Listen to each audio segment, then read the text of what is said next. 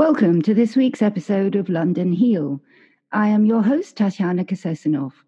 This week, I am very delighted to have as my guest Andrew Jobling. He's on a mission to create a wave of wellness around the world. And even more than that, he has the ambitious goal of engaging the unengageable, moving the unmovable, and motivating the unmotivatable. That's quite difficult to say, by the way. Um, and he's doing that to get everybody to make better choices and live a more purposeful and joyful time into longevity. Andrew played professional Australian football for seven years. He has 30 years' experience in the health and well-being industry, and he's the best-selling author of seven books, including Eat Chocolate, Drink Alcohol, Be Lean and Healthy, and his, his latest book, The Wellness Puzzle. For the last 15 years, he's been writing and speaking to audiences, helping create the mindset that will leads to optimal well being. Andrew says about himself that he's an attention seeking mama's boy, middle child, who realized early in his life that anything is possible when you have a clear vision, apply the right thinking, and take the right actions for long enough. He really believes you can achieve optimal well being or any success you desire, no matter who you are, what your talent level is, or where you come from, or how unlikely or un- illogical it may seem. That's a loaded bio. Andrew, welcome. I'm really enjoying the idea of getting into this, taking it apart, and talking um, to you. Thank you, Tatiana. I appreciate it. Good to be here. It's wonderful. So we can hear from your lovely accent that you're uh, from down under in Australia. So welcome. I am from way, way down under. Yep, I'm in Melbourne, Australia, which is the bottom of the bottom. So we're a long, we're a long way apart at the moment. You don't and I. You, don't you just love technology? It just brings people like us together. I think it's wonderful. I do. I do. Thank you for having me again. It's an absolute pleasure. So let's get stuck in. I'm really fascinated because you have, um, you know, people that I find who who make a mission in their lives to help other people always have their own story. And you started off as a professional athlete. So what I mean, it's a, it's sort of a logical move, perhaps, to move into the fitness and wellness industry. But you've sort of taken it a bit further than that. What was your motivation to do that? Tell us a little bit.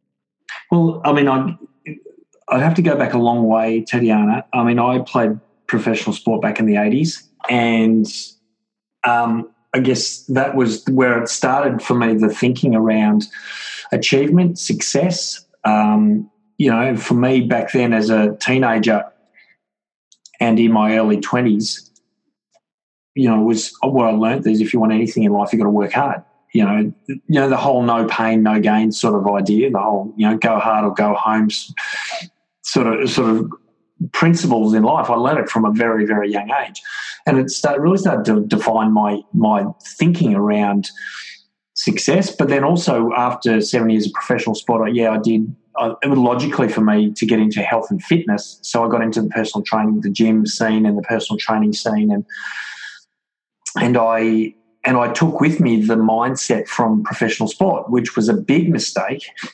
You know, I was just young and, and naive, and I thought naively that if you trained hard enough, often enough, intensely enough, then you'd be healthy. And so I used to train my clients.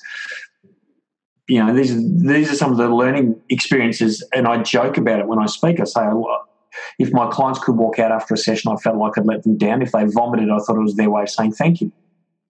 So you can see, I, like I had a lot to learn, uh, but I just didn't know much. I was in my early mid twenties. I, I was pretty clueless. I didn't know a lot, so I, I, started to learn, and I started to put a lot of time and energy into nutrition because I thought, well, look, in my again back in those days, the thought was, well, if you eat well and you exercise, you should be healthy. You know, that, I mean, that's a common, even today, I think that's a common sort of mindset around well-being is that you can heal yourself through food, which we know you can. You you know, exercise is a great thing to do. So I that's what led me into writing my first book. So it was I'd done 15 years of personal training. I'd learned a lot about nutrition, and to be honest, I was sick of personal training. I, I was sick of getting up at five o'clock in the morning, and I was over working till nine o'clock at night, and the fact that you know, there was no stability, no time, no life. And I thought, how am I going to get this message out about nutrition and and and this idea just came into my head, this crazy idea to write a book. And it was crazy because, you know, I had no experience, no background, no qualifications, I had no time. Uh, I didn't read, I didn't write. So there was nothing really that would, would indicate writing a book was a sensible idea, other than the thought and a desire that, that I wanted to make a difference in the world. I had a message, I knew, knew I wanted to make a difference. So I just got to work. And within two years, I, I had my first published book. That was Eat Chocolate, Drink Alcohol, and Be Lean and Healthy. That went on to become a best selling book. And and that really, I guess, started me on this whole journey of where I am today. You know, that was published 15 years ago as we speak. And um, that just put me on this path of this desire to want to make a difference, this desire to to want to to change lives, to get my message out to the world. And and so since then, you know, as you mentioned, I've written seven books, published books now, and I speak in schools and I speak in corporates and I do a lot of work online and, and I do a lot of mentoring and Skyping and Zooming and a whole heap of stuff. Um, and I think what's, you know, the latest book, which is the one we're, I guess, primarily talking about today, you know, is the culmination of well over 30 years of mistakes and learning and lessons and thinking and, and understanding what wellness is and what it isn't. And I can tell you my thinking around health and well-being is very different now than it was when I started. I think it is for, for everybody, actually. I mean, first of all, the amount of new data that's come available just in very recent years, the whole functional medicine movement has really kind of moved the field on.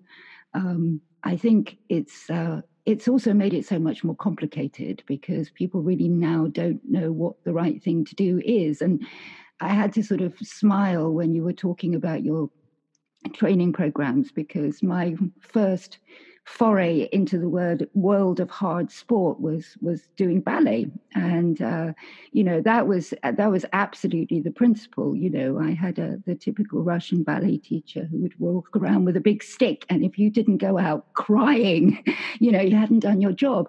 And yet you know modern research is showing that actually very moderate exercise but just continually moving every day is actually the optimal kind of health. I mean of course you can you can improve on that but you know do that every day and and you're in a good place. So you know what what changes have really happened for you in your theory and your thinking? Where are you standing now? What are your recommendations very different. in terms of fitness? Yeah. Well i mean very different. I'm in a very very very different place now because i i, I look around the world and you know, and I see how much sickness there is. I see how much mental health, physical health issues. You know, I lost my mum to cancer. You know, and and it's happening even though we have more access to information than ever. There's more resources, there's more nutritionists, there's more dietitians, there's more gyms, there's more personal trainers, there's more there's more wellness practitioners than there's ever been. Yet we're getting sicker and sicker and sicker, and we and I really believe a we're we're complicating well-being, absolutely complicating it, and b we're focusing on the wrong things. I, mean, I think what what I've learned, and I'll tell you, one of the biggest changes that came for me was when I was um, I was reading a book and the book, because I set the goal for myself, I want to live beyond 100 years old. I want to, I want to be active, happy, productive, purpose driven, well into my into my three f- digits into over 100 years old. And it was interesting. I was reading a book, and the book talked about a study that was done on 100 people that had lived uh, sorry, 50 people that had lived beyond 100 years old and they were living and they were active and they were happy. They weren't rocking and dribbling. They were still doing things they loved. They still had an amazing life. And what they were trying to work out was what is the key to longevity. Now, as I'm reading this study, I'm thinking, oh, yeah, it'll be, you know, they ate well and they, you know, they exercised regularly and they got plenty of sleep and they didn't smoke and they didn't drink and they didn't eat bad foods, blah, blah, blah, blah. And, and that's what was, I guess, the researchers expected to find as well. What they found, though, the out of nine, nine out of 10 of these 50 people, so 45 out of 50 stated that every day they woke up grateful for a new day. Every day they saw as a precious gift. Every day they were able to look at the positive side of life. They were able to forgive and they didn't hold on to resentment. And I'm reading this book going, I get it because it explained to me, it explained to me so much. I've got a, a Hungarian background, so my mum was born in Hungary, and her her grandmother, so my Hungarian great grandmother lived to 97. She smoked a carton of cigarettes a week. She drank brandy every day and she ate rich Hungarian food. And I'm looking at this lady going, how do you do that? How can you possibly live to that age? But I always remember her as happy. She was always happy. On the flip side, I could never explain when people said, well, how come, you know, if, if there's all these people that are eating well and exercising regularly and they're ending up sick? they're ending up with cancer and they're ending up with heart disease and they're ending up with allergies and asthma and all these mental health issues if they're doing what supposed, supposedly is the right thing. And I never got it until that point, until I now very much realized that our long, the quality and longevity of our life is far more about our emotional state than it is about anything we put into our mouth or any exercise that we do you know, I've just recently been in the US launching the book, and and I spoke at a hospice. And at this hospice, that I was talking to the carers of people that you know obviously live to old ages, and one of the guys talked about a lady that lived to 113 years old. Wow! And and he and he said I could never understand how she did it because she ate atrociously. She ate fried foods and sugary foods and she didn't eat vegetables. And, and he asked her one day, he said, How do you do it? How do you possibly live so well and so, for so long based on how you eat? She goes, I don't worry about anything. That was her answer. I don't worry about anything. And and I think this is where we complicate it. We're trying to find all the answers in books about how to eat and what to do and what training is the best sort of training and what food combinations and what plants have got what nutrients. And this, where the real true secret in the, the key to joyful longevity is don't worry about anything. is focus on what you're grateful for. Because what is happening in our body is the, the, the chemical reactions and the physical reactions of emotion. That's what's giving people amazing longevity, but that's what's killing people before their time. It's the, the impact of negative emotion on the body as well as on the choices that we're making. So the, the thing we all need to deal with is, is stop focusing about eating more salads and steamed chicken and and start focusing on how how to be happy. How do we look at the positive side of life? How do we how do we change our emotional state? Because most people live in a state of negative emotion. Most people live in anxiety. There's bitterness there's regret there's anger there's there's frustration. Most of us live in that state which that's what's causing the problems. That's what's leading us to drink too much alcohol and eat too much processed food and, and smoke and do all the things that are clearly not helping. It's our emotional state we need to focus on. That's where I'm spending the vast majority of my time right now. Yeah, that's that's absolutely echoes my message entirely. Um, that you know you can you can eat as well as you like and you can exercise as well as you like, but if if your mind isn't on board, you know, um, it, it doesn't lead to the results. And, and that's evident because there are people who are the sick wells, you know, the people who do do the optimal things and they do exercise and they do eat well, sometimes to the point of obsessing about it. I think that's even a new just description, isn't it? Orexia is, is sort of these people who, who are really obsessed about good health and they get sick um, so I think that absolutely kind of supports the sort of thing that you're talking about. Um, you you mentioned briefly though when you were talking about chronic disease, also the increase in mental health and um, you know, um, mental health disorders. I mean, I think it's very clear that cases of depression, teenage suicide, these things are going through the roof. Um, I myself was recently diagnosed with ADHD, which was interesting. Um, but that's another number that we seem to be seeing going up. Autism's going up. Do you think? Um, I mean, how can you explain these kind of things in children if it's if it's in your opinion sort of are they are they emotion are that emotionally challenged? Do you think, or is that well, a completely I, different thing? No, well, look, I think you've got to be careful when you go down this mental health health path, right? So I'm I'm I'm just going to talk in generalities here, and I'm also you know I understand that there are some mental health issues that are genetic, um, that that you know maybe pre, you know, people are predisposed to. But I think a lot of mental health issues, you know, certainly depression. I mean, why are we depressed? You know, what are we depressed about? What are we thinking about? I, I truly believe, and you know, and depression, you don't just wake up depressed. Uh, I, this is my belief. Depression is is something that that is an end result of a, a thought, a simple, a simple, simple thought that as a child gets planted in our head. That thought leads to an emotion. Okay, so if you get told as a kid, you know, you're not good enough, or you're fat, or you know, you you'll never be like your brother or sister or whatever, and a child takes that thought and starts to dwell on that thought, that thought will lead to an emotion. Okay, thought always leads to the emotion. The emotion then, you know, if it's anxiety or anger or frustration or whatever that might be, leads to an action. Okay, so we start to do things, you know, when someone says you're dumb, then the actions we take often will just reinforce that that belief, right? You know, I mean, if, if I think I'm dumb, I'm probably not going to put in a lot of effort because what's the point? I'm dumb.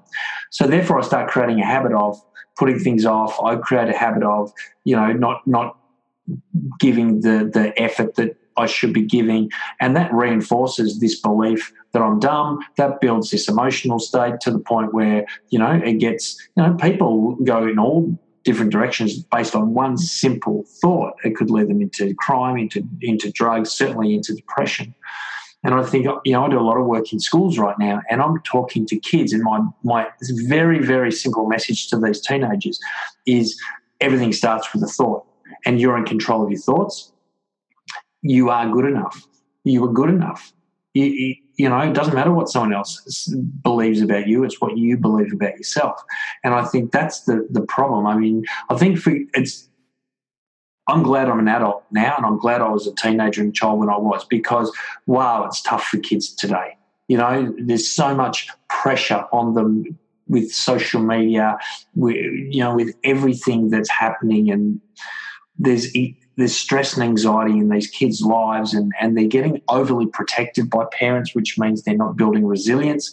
Um, therefore, when some challenge comes along, they're not equipped to deal with it. And I think these are the reasons why why there's so much anxiety, depression, and suicide. I think we're not we're not equipping kids to be successful, happy, healthy, resilient people. We're not, we're just not. And, and I think, you know, society does not equip anyone. I mean, traditional education doesn't teach us about this stuff, really.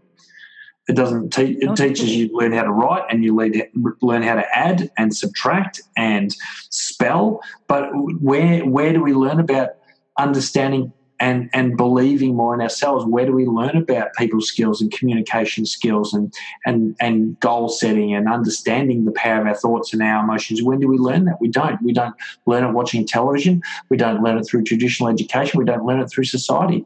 The medical profession is not teaching us how to be optimally healthy. Um, so therefore, unless unless you go out and seek information from the right sources, we're kept in the dark. And, for, and, and I believe this is the reason why there's so much poor health, poverty, loneliness, all these things are simply because we never, we haven't been equipped as children. We haven't been given the right information. A lot of a lot of kids haven't been brought up in a nurturing environment where you know where they're allowed to explore and and and advent and learn from their mistakes, and they haven't been encouraged to fail.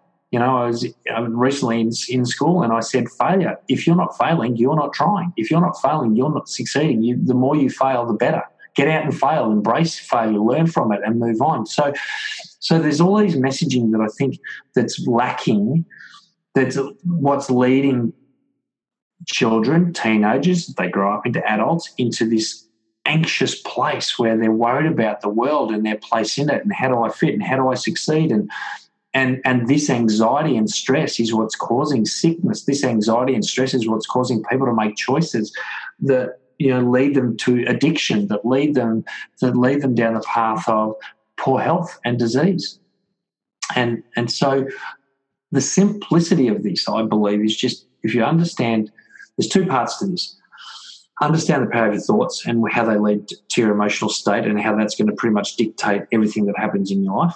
Number two, well, how do we keep get and keep ourselves in a positive emotional state. And that's I truly believe we need to focus on what, what our purpose is in life. I mean, I, I'm really big now on helping people identify their purpose in life because if you're waking up every day, you go, oh, another day, oh, I hate what I do, I hate going there, and I, you know, you're seriously on a on a bad path. But if you can wake up every day going, yes, a new day. You know, I wake up every day and I love every single second of every day because I know I'm I'm on purpose. I'm doing what I need to do. I'm doing what I want to do. I'm doing. I'm making a difference I want to make. And I think when when you can find that space, you're in a better emotional state. You'll start making better choices because when you're on purpose, you want to be healthier. You know, I, I want to eat better. I want to exercise. And do I love it? Not always, but I know I would, I'll do it because I want to be the best I can be and live beyond 100, making a difference, make the most of the time I have on this planet because it's short. And I, when I'm gone, I'm gone, and I don't, and I want to leave leave the legacy that that will last. That was a long-winded answer to your question. No, no it was a brilliant answer. It throws up a couple of questions though. Um, the first one is how how you know it's very difficult for people who are in a bad place to just make that switch how do you how do you i mean you, we talked about that in the introduction that, that you want to motivate those who can't be motivated engage those who can't be Correct. engaged you know i mean i i've worked as a therapist so i i've come across a lot of these issues where you have people who are really willing to move forward but they're so stuck they just can't do that so how do you help people cross over from that place of of being okay. locked and stuck well, I, I, guess as a first disclaimer, I'm not a psychologist, a psychiatrist, a counsellor, and and so if someone's in a really bad place, you know, they need professional help you know, I'm, I'm certainly don't think I'm got I've got all the answers and I can help people people that are you know in a have got serious mental health issues. You know, they need to they need they need extra help. However, I think there's there's a few pieces to this. I mean, and my my goal to engage the unengageable, and and that is, I think that in Australia anyway, and I don't know what it's like um, in the UK, but in Australia we the biggest disorder or disease we have is it's called she'll be right, mate. it's okay, she'll be right, mate. You know, like this is typical Australian attitude is as soon as anything comes up around health and well-being, people go, "Oh no, no, I'm okay. She'll be right." You know, I don't need to do anything. So they think that they're okay. They think, you know, they look at themselves in the mirror and might, they might have a bit of a gut or a little bit of fat, but you know, I'm okay. I don't need to. That's I'm too busy to to even think about doing anything. You know, my job's busy. I've got family commitments. Don't have time for that. So there's that that that uh, type of person that I'm trying to engage, and the other type are the ones that don't value their health. You know, and there are people that have serious mental health issues or low self esteem or anxiety, and it's like, well, why would I want to be healthy? I don't want to spend any more time on this planet than I have to. You know, and obviously this is a starting of that process that leads people down the path of suicide, right? Um, so how do we engage people? Well, the first the first step is this: they've got to understand that health is not a pillar. And I think the biggest mistake people make is they think health is one of the pillars in life. I mean, we all have pillars, whether it's whether it's family, whether it's career, financial, hobbies, social, whatever it is. We we choose. A pillar is something you prioritize. Okay, so if, if family is a priority, you will you will steal time from other things to to spend time with family. Correct. Now, the mistake people make is they put health and well-being as a pillar. Therefore, they give themselves a choice. They say, okay, well, health and well-being, I'll, I'll invest time in that if it's important enough or if I have the time. But if I'm busy, and you know, I've spent 30 years in the health and well-being industry, and I couldn't tell you how many times people cancelled sessions on me because they were busy, never made them up. How many times people say, "Oh yeah, I was going to go shopping and buy healthy food, but I was too busy, so I." I had a Big Mac. You know, like people you think they have a choice. That's the mistake they make what they're not what they don't realize is their health and well-being is not a pillar it's the foundation upon which everything stands it's a foundation upon everything that's important to them so you know, these days when I'm speaking, I say, I'm not talking about your health and well-being. I'm talking about living your best life. I'm talking about how you be a better parent, how you how you be a better leader, how you be eh, be more successful in your career.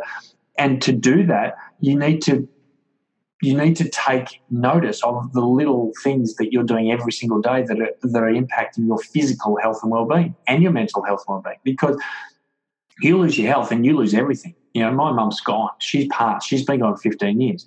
You know her her disease her, her cancer has taken her life. Everything that's important to her is now gone and and I think people need to now start to uh, start to understand that you know if I miss breakfast, it's not a big deal. Yes, it's a big deal. It's a massive deal because it's a mindset. Skipping breakfast is a thought that leads to an emotion, that leads to an action, that creates a habit of skipping breakfast. You know, smoking, alcohol, poor food choices.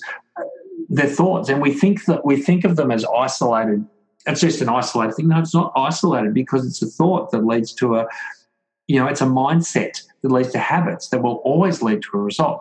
And I think the, the second someone can make the connection between eating breakfast and being a better parent, eating breakfast and being a better leader, eating breakfast and and and enjoying their social life more, making those choices, and every time they make a choice, there's a connection. Oh, okay, you know, if I eat salad rather than chips, then I'm setting a better example for my kids. I'm more likely to be around for my grandkids. Then I think at that point, people start engaging more.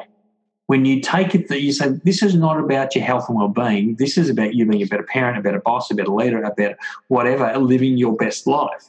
That's what it's about. And I think the first step is helping people get to that aha moment where they go, oh, yeah, I can see how the choices I'm making are impacting every aspect of my life, then maybe I can start making better choices. So that's the first step. The second step is um, is helping people then and this is the tough one and this is not easy but but it takes it takes awareness and it takes practice of capturing negative emotion so when you feel negative emotion that's bad and but a lot of people just go on with their day living with anxiety you know, oh yeah, I've just got to put up the put up the living with anger, living with all these negative emotions, rather than go, no, what? Why am I feeling this emotion? Because there's a thought that has led to this emotion. There's a thought that's led to anger. There's a thought that's led to anxiety. What am I thinking? How do I change the thought? How do I look at it from a different perspective? And if we can get people going, feeling anxiety, like wake up in the morning and the anxiety hits, like I don't want to go to work. Uh, okay, all right, capture it. I, all right. So the thought is, I don't want to go to work. Let's try and change perspective. Maybe, maybe I could be grateful for the fact that I get paid. Maybe, maybe I could think about the impact that I'm having at work and that and why I'm I'm a valuable member of a team. And all of a sudden, when we can change perspective, all of a sudden, in a heartbeat, that emotion changes. Therefore, we feel more motivated. We get up. We're more likely to to make better choices and again, we now start putting ourselves on this totally different path. So that's, I guess, there there are a couple of the things that I do now. The the key, I guess, process here is, and I'm following the uh, a lady named Dr. Caroline Leaf. I don't know whether you've heard of her. She's a, a, cognitive neuroscientist. She's done. She's had thirty or forty years in this space, and she talks about um, how it takes the science now is showing it takes 60 at least 63 days to create a strong neural pathway in the brain. In other words to mm-hmm. change a habit to create a new habit. 63 days. Now the old thinking was it takes 21 days. Well so what she's saying is it does take 21 days to actually form the habit but it takes another 21 days to strengthen it so that the old habits don't overpower it and it takes a final 21 days to embed it. So 63 days so therefore, if we can get people that are ready to do something that are in the mindset of said, yeah, I want to make change. I feel I, I understand what's important in my life. I've got here's a couple of things I want to change. Then it's a simple 63 day box ticking process of I'm going to if I pick say two three things, that's it. I need to eat I need to capture negative emotion because I know that's a problem. I need to eat breakfast within half an hour of getting out of bed, and I need to drink an extra half a litre of water a day. And they focus on those three things and they focus every day for 63 days. 63 days, they, they I call it win the day. Get up, eat your breakfast, tick a box, win the day. Drink your extra half a litre of water, tick the box, win the day. Capture negative emotion. Every time you do it, you tick the box, you win the day. And by focusing, focusing, focusing, focusing, focusing, and, and this obviously requires support, community, mentorship, accountability, a whole range of things that will come into this, then we can help people change change simple, simple habits, which will then obviously create this ripple effect and and impact not only their lives but the lives of their family, their community, and people around them. Yeah, fascinating. Actually, um, I think that's um, an amazingly relevant point, and I really like that reframe that you had right at the very beginning of the pillars because. I think one of the issues with health is that a lot of the effects are downstream. And as human beings, although we kind of predict our futures and that's where our anxieties come from is worrying about the future. There's a pretty short term future and it's actually very difficult for us to look 20 30 years in advance. And what you've done is move that timeline right back to now. And i think that that makes it so much easier for people to kind of like latch onto the idea. I love that. I love yes. that um, and the other points you raised as well, totally endorse all of that. I think that's um, a very powerful observation. And yes, um, neuroplasticity is a phenomenal thing, and you do have to keep at it. But I think another very valid point that you made there is the fact that this is almost impossible to do sometimes by yourself. And a lot of people are living in isolation. And so I think it's really essential um, to construct, as you have done, sort of setups where people do get that kind of support and accountability and sense of community. Sure. Um, I I recently interviewed um, Dr. David Dixon, who um, Michael Dixon, apologies, um, who in the UK has set up this, initiated this program that's been taken over by the NHS called social prescribing, which is where they will have link workers in doctors' practices that are not medical staff, but they see where people need support in order to be able to optimize their healthcare. So, like going to, with them to get their benefits or going to help them get a job or joining a group in right. society. I think that's such a huge point, you know, that support Absolutely. is essential. Essential. Well, it's interesting. There's some research um, on the power of accountability, you know, and, and this research was, was done on on a group of people that were given a diagnosis by a doctor that if they didn't change, they will die. Mm-hmm. Right? That if honestly, you know, you you've been diagnosed with this medic physical condition, and if you continue doing what you're doing, you will end up dead. You know, so they've been given a pretty harsh diagnosis, and they've been they've, they, you would think that would be pretty strong motivation for them to change. So they were given a list of things to do, and and only one, I think it was one out of 10, one out of 10 of these people actually followed through and, and, and took up and made the changes they needed to make. One out of 10, even with the threat of death. Now, another group of people, same, same instructions, same diagnosis, but had an accountability. They had to check in. They had someone that was supporting them and helping them and and working with them. Eight out of ten of them changed their habits and and and and saved their lives. So it just shows the power of community, the power of accountability, the power of support. That's uh, essential. And I think too many people are out there trying to work it out on their own, and you don't need to work it out on your own. There's there's an enormous amount of support these days to to help that. So I think that would be a that's a very powerful for me. That was a very powerful lesson. Mm-hmm, absolutely. So let's have a look at the at the wellness puzzle because I I love the way that you've put that together. So a puzzle by definition has pieces. So maybe you can just briefly go through the pieces of the wellness puzzle. Yeah, I will absolutely, Tatiana. Um, so the wellness puzzle again, it's a culmination of over thirty years of looking at what's impacting our health and well-being. What what are the things? Because I, you know, I'm a true believer that every person on this planet is born to be optimally healthy.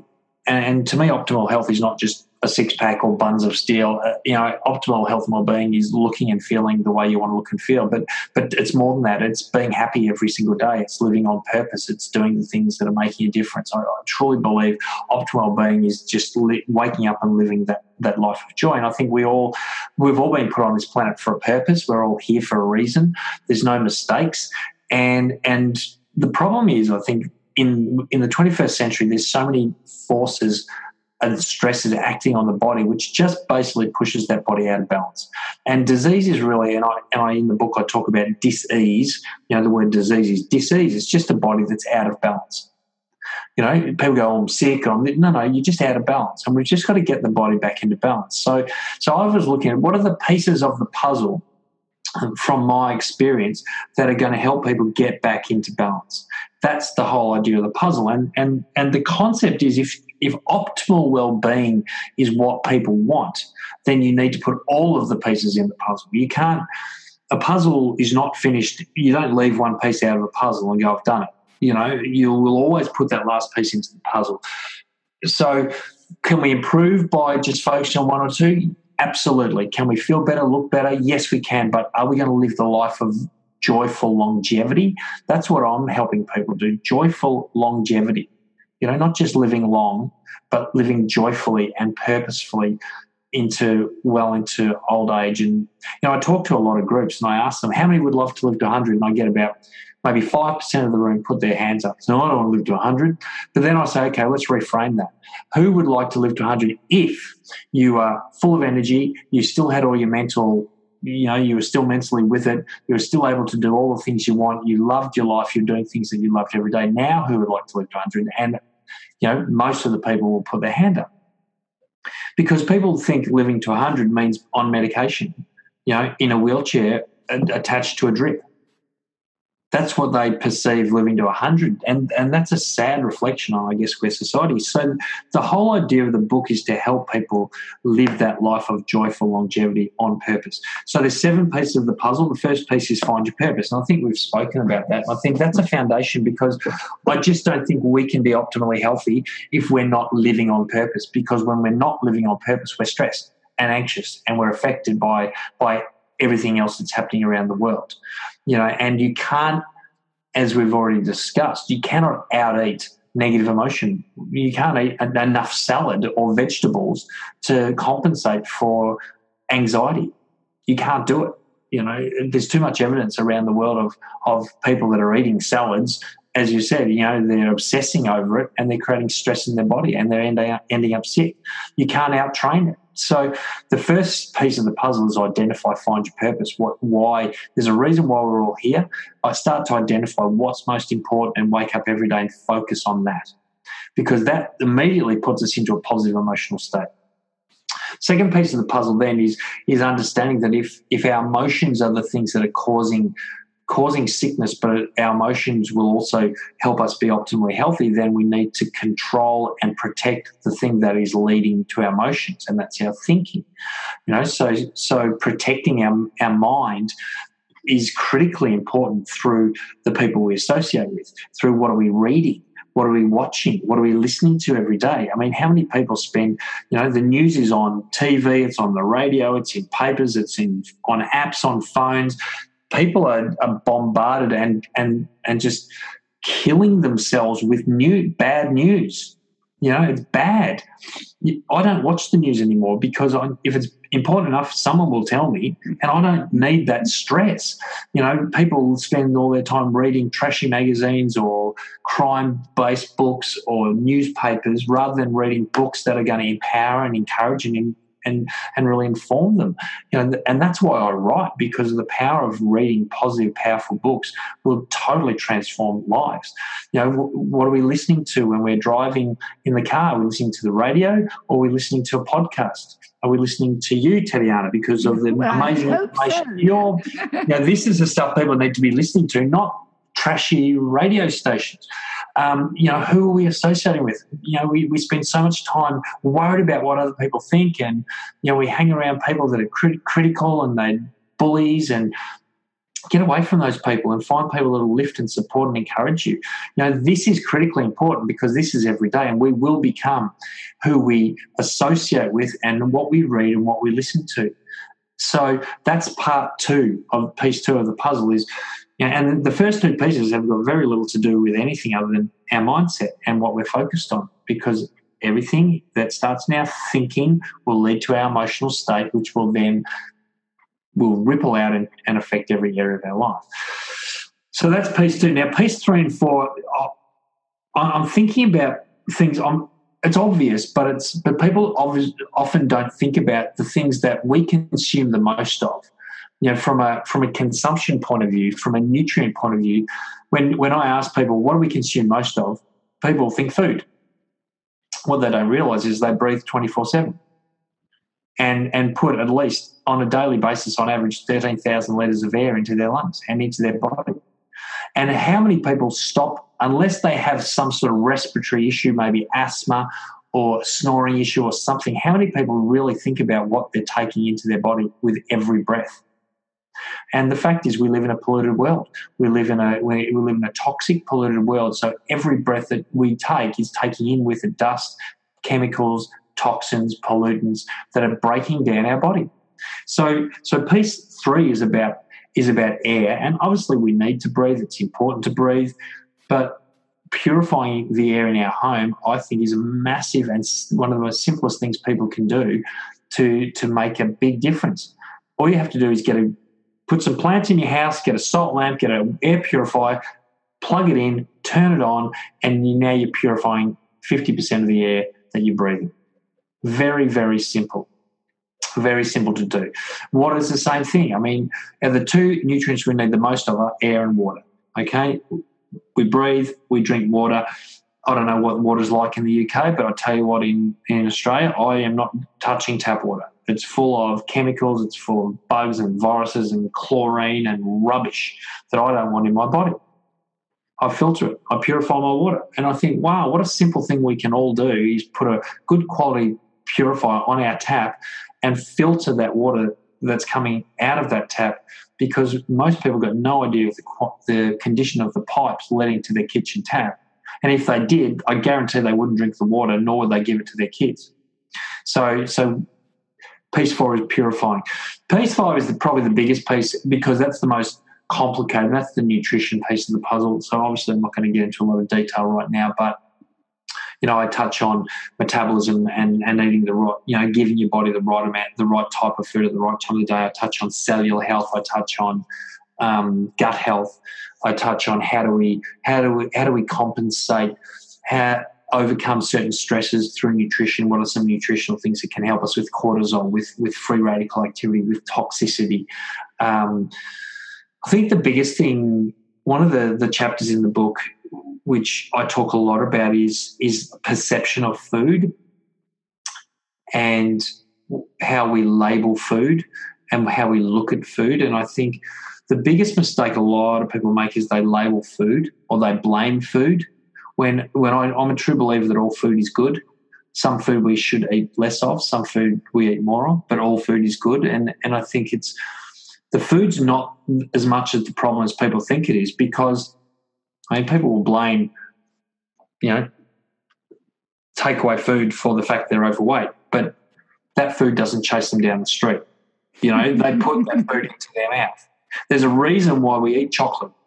There's a reason why we eat donuts. There's a reason why we drink. There's a reason why we, you know, and and it's not so much the food, it's more the reason why we're consuming the food. See, to me, and the reason I, I wrote my first book, Eat Chocolate, Drink Alcohol, and Be Lean and Healthy, is because I wanted people to know that, excuse me, that alcohol and chocolate are not unhealthy. I don't think they are. I think at the right time, in the right situation, they're incredibly healthy. And if they're if they're consumed um, for the right reasons, for example, you know, I love a drink. It's been a long day. I feel like a drink. I'm going to have a drink. and I'm going to enjoy it. To me, that's a healthy thing because when you when you try and withhold and I can't drink and I can't do this, that creates stress.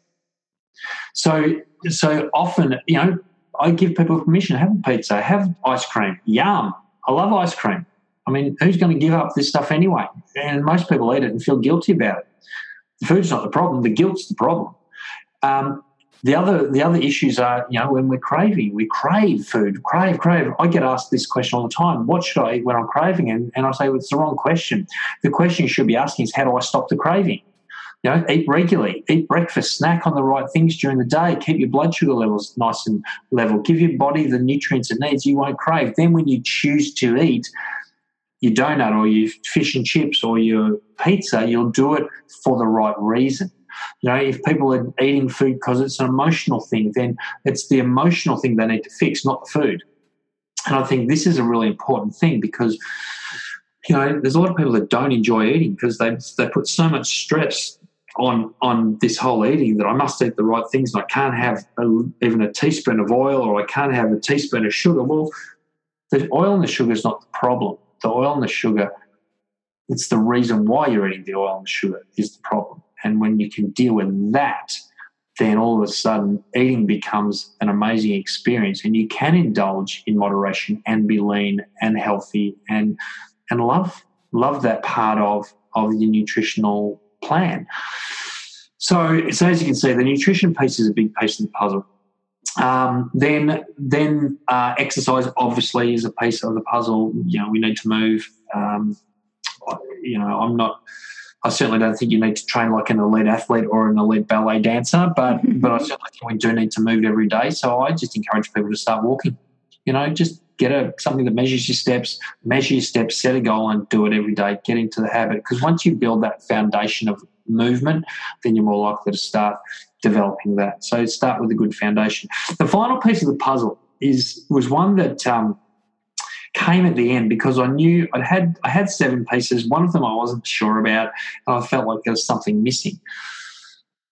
And then it came to me. So the final piece of the puzzle is faith and and it's it's there because I truly believe faith gives us peace, peace of mind, and I think peace of mind is one of the reasons why people are living longer. In fact, this lady that lived to 113, this is what she said. She said when asked how do you live to 113, she said, "I don't worry about anything. I trust in the Lord, and I know everything's okay." Now that's faith the trusting now i'm not talking about god here i'm talking about having a faith that there is that things are in control, that there's a way forward, that there's an answer to your problems, that no matter what you might be dealing, there's a way through that. No matter what you're trying to achieve, there's a way to achieve it. Just knowing in advance. There's a wonderful quote by a guy called Philip Yancey, who's I think is an English author, and he says, Faith is trusting in advance that which only makes sense in reverse. So it's knowing right now, no matter where you're at, no matter what you want, that if you start moving forward, there's a way that it will happen. And it's incredible the peace of mind that brings. And, and so I talk about that faith piece of the puzzle, and I truly believe it's an integral piece of the wellness puzzle. So there's seven pieces of the puzzle, and um, you know, obviously it's a process to to put them all into place. But you know what? It's so worth doing so so so worth doing. And and I think if people can take the time and and energy to work through it it will absolutely transform their life. Absolutely. Well you know I, it's interesting. You have seven pieces and and I have three but they're they're all the same thing. So it's it's you know I think I hear this now so often from so many different sources that at the end of the day, you know, it's mind, it's body, it's spirit, it's looking after all of those things. And of course, you can break those down into smaller segments. Um, but you you have to look after the whole shop, you know, otherwise you don't come forward. I also love what you said about faith at the end because I know there's been a lot of research and studies into people who make spontaneous recoveries, for example, and they all have like a lot of things in common. And one of those things is this belief in a in a, in something bigger than themselves, and that it's all going to be okay. So I, I totally echo what you say there. I think that's a huge component, and um, I suspect in a very secular society that we have these days that, that, actually a lot of people are really missing something to have faith totally. in, you know, um, especially themselves ultimately. Yeah. yeah. yeah. Absolutely. Great. Andrew, if people want to get to know more about you and get a copy of your book and some of the other books and just engage with you more and find out more about your message, how do they best do that? Oh, the best way is just on my website, Tatiana. It's it's www.andrewjobling.com.au and Jobling is J O B L I N G. So Andrew Jobling, all one word, dot mm-hmm. com dot au. We'll put the link in the show notes for sure. Wonderful. Andrew, I love this conversation. As I said, we we're definitely very much talking on the same lines. And in that idea of mind, body, spirit, I always ask all of my guests a couple of questions at the end. And that idea of mind, body, and spirit, I like to think of it in terms of health, happiness, and serenity. So, for you personally, what is your definition of health? What does that word actually mean to you? Health is, well, Wow. Well, I, I, think I've probably covered it since mm-hmm. talking, but I truly believe health is not is certainly not just about the way we look, and certainly not just physical. I truly believe it's an attitude. You know, it's an attitude of life.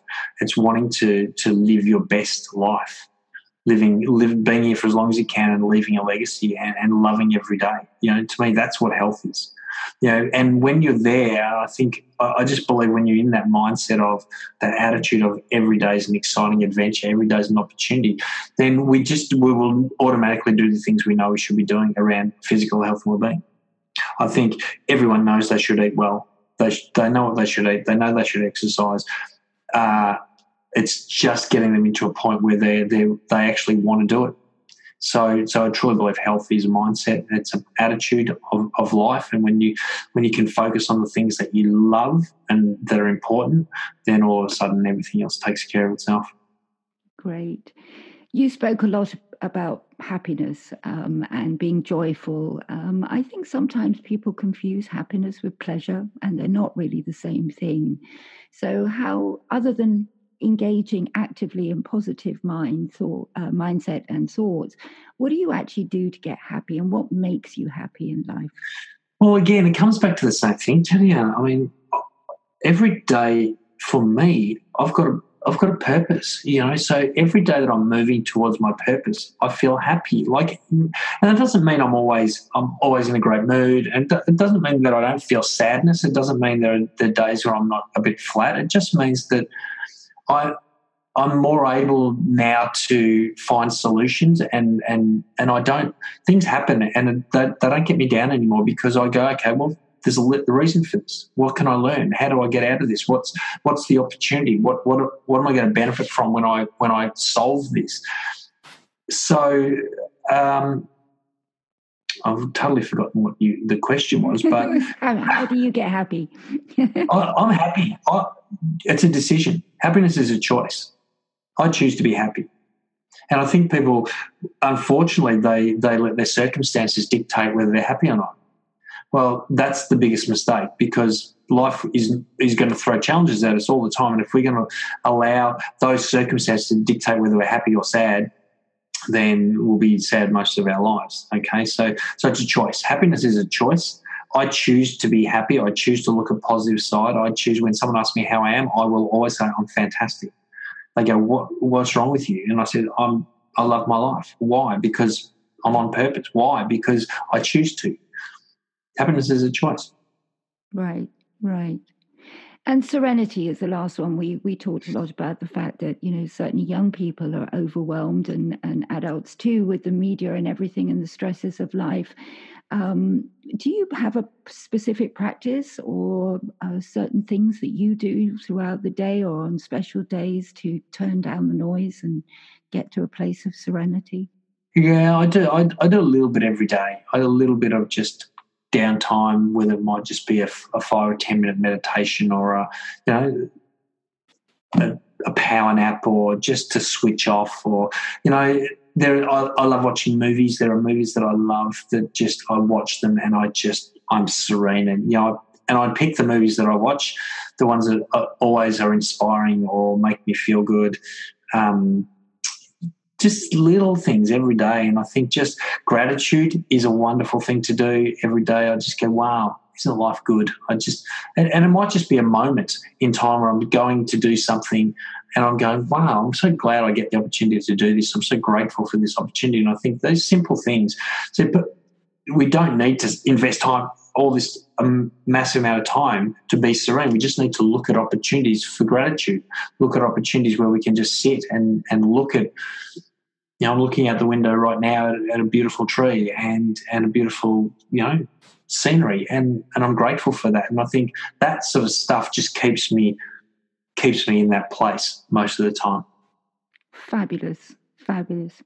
Thank you, Andrew, so much for taking the time to come and speak to me today. It was an absolute pleasure. Tatiana, it's been wonderful. Thank you so much. Well, dear listeners, I hope you enjoyed that episode with Andrew as much as I did. And for somebody who calls himself an attention seeking mama's boy, I thought he behaved rather well. And I hope you agree with me. Wonderful information, so much in line with the message of London Heal that you have to take everything into account. And of course, you have to make sure that your mind is on board. Otherwise, life can be pretty challenging. So please take the time if you're interested to go and explore Andrew's website and read his book, highly recommended. And if you found this episode interesting and of value, then please share shamelessly, as we always say.